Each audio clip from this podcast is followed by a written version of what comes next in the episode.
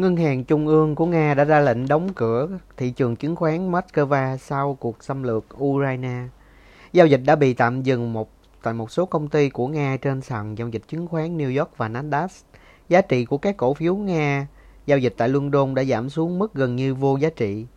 Sàn giao dịch London sau đó đã đình chỉ giao dịch với hàng chục công ty. Bộ Tài chính Nga sẽ sử dụng 10 tỷ đô từ quỹ trợ, quỹ tài sản có chủ quyền để tăng cổ phần trong các công ty trong nước. Sberbank, Bank, ngân hàng lớn nhất của Nga, đã buộc phải ngừng hoạt động vĩnh viễn ở châu Âu. Các công ty phương Tây tiếp tục đưa ra các lệnh trừng phạt cứng rắn bằng cách rút lui khỏi Nga. Sau ba thập kỷ ở Nga, BB đã loại bỏ cổ phần của mình ở Rosneft. BB có ờ, thể mất 25 tỷ đô la. Shell đang chấm dứt liên danh với Gazprom ExxonMobil cho biết họ sẽ thu hồi tất cả các khoản đầu tư vào dầu khí ở Nga. Total, hãng của Pháp, sẽ không đầu tư thêm. Ngoài năng lượng, Mars, MSC, các hãng đào lớn nhất thế giới đã tạm ngừng các tuyến đến Nga. Apple cho biết họ sẽ không bán iPhone ở Nga nữa.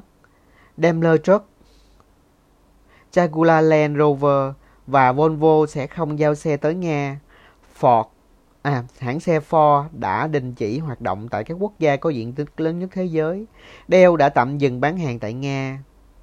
Mỹ và EU đã cấm các hãng hàng không Nga vào không phận của mình. Các biện pháp trừng phạt cũng cấm bán hoặc cung cấp máy bay cho Nga, bao gồm cả máy bay của hãng hàng không Nga thuê.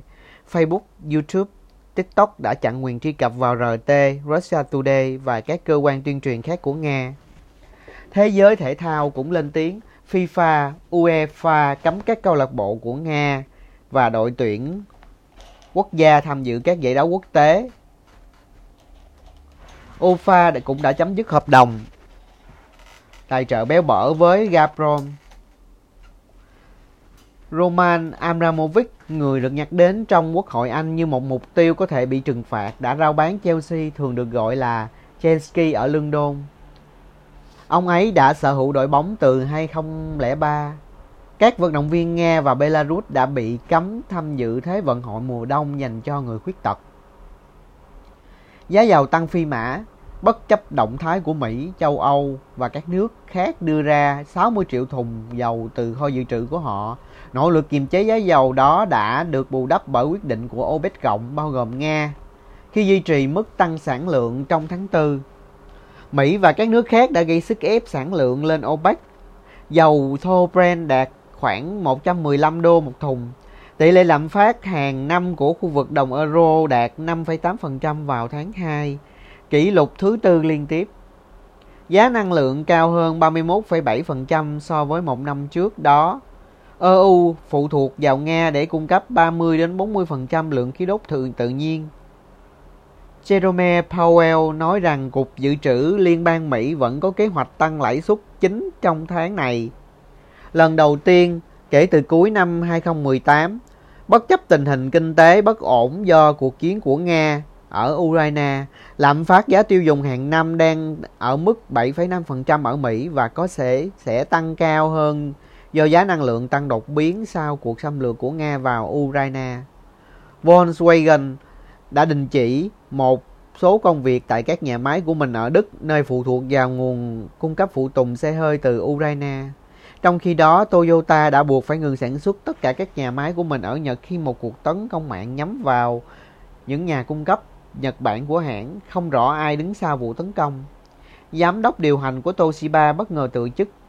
Chưa đầy một năm làm ở vị trí này, Người tiền nhiệm của ông đã từ chức vào tháng 4 năm ngoái trong bối cảnh các nhà đầu tư phản đối về tương lai của tập đoàn. Kế hoạch sửa đổi để chia tập đoàn làm hai vẫn sẽ được đưa ra cho các cổ đông vào một cuộc họp cuối tháng này. Nhưng đó, những suy đoán mới về Toshiba có thể à, phải chịu một cuộc đấu thầu khác để trở thành công ty tư nhân.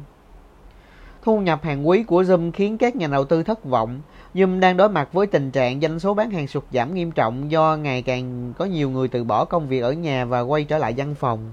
Doanh thu tăng 21% trong 3 tháng tính đến ngày 31 tháng Giêng cùng năm so với mức 191% vào mùa xuân năm ngoái. Giá cổ phiếu của Zoom đã mất 3 phần tư giá trị kể từ khi đạt đỉnh vào năm 2020. Waterstone, nhà bán sách lớn nhất nước Anh đã mua Blackwell, một chuỗi độc lập chuyên về chủ đề học thuật với số tiền không được tiết lộ. Cửa hàng của nó ở Oxford đã phục vụ trường đại học này từ năm 189, 1879. Năm ngoái, 20, 212 triệu cuốn sách đã được in được bán ở Anh, nhiều nhất trong một thập kỷ bất chấp, hoặc có thể là do phong tỏa. một sinh viên năm thứ nhất trường đại học trung tâm Florida, người trở nên nổi tiếng khi theo dõi hành trình máy bay riêng của Elon Musk, đã chuyển đổi mối quan tâm của mình sang các máy bay của Vladimir Putin và các nhà tại Việt Nga. Tài khoản Twitter mới của Chuck Sweeney, R U O L I ngắn G A R C H Chess có S, cho đến nay đã theo dõi khoảng 40 máy bay phản lực tư nhân được đăng ký cho các ông chồng hoặc công ty của họ. Cậu ấy nói rằng cậu không nghĩ rằng ông Putin sẽ sớm rời nước Nga.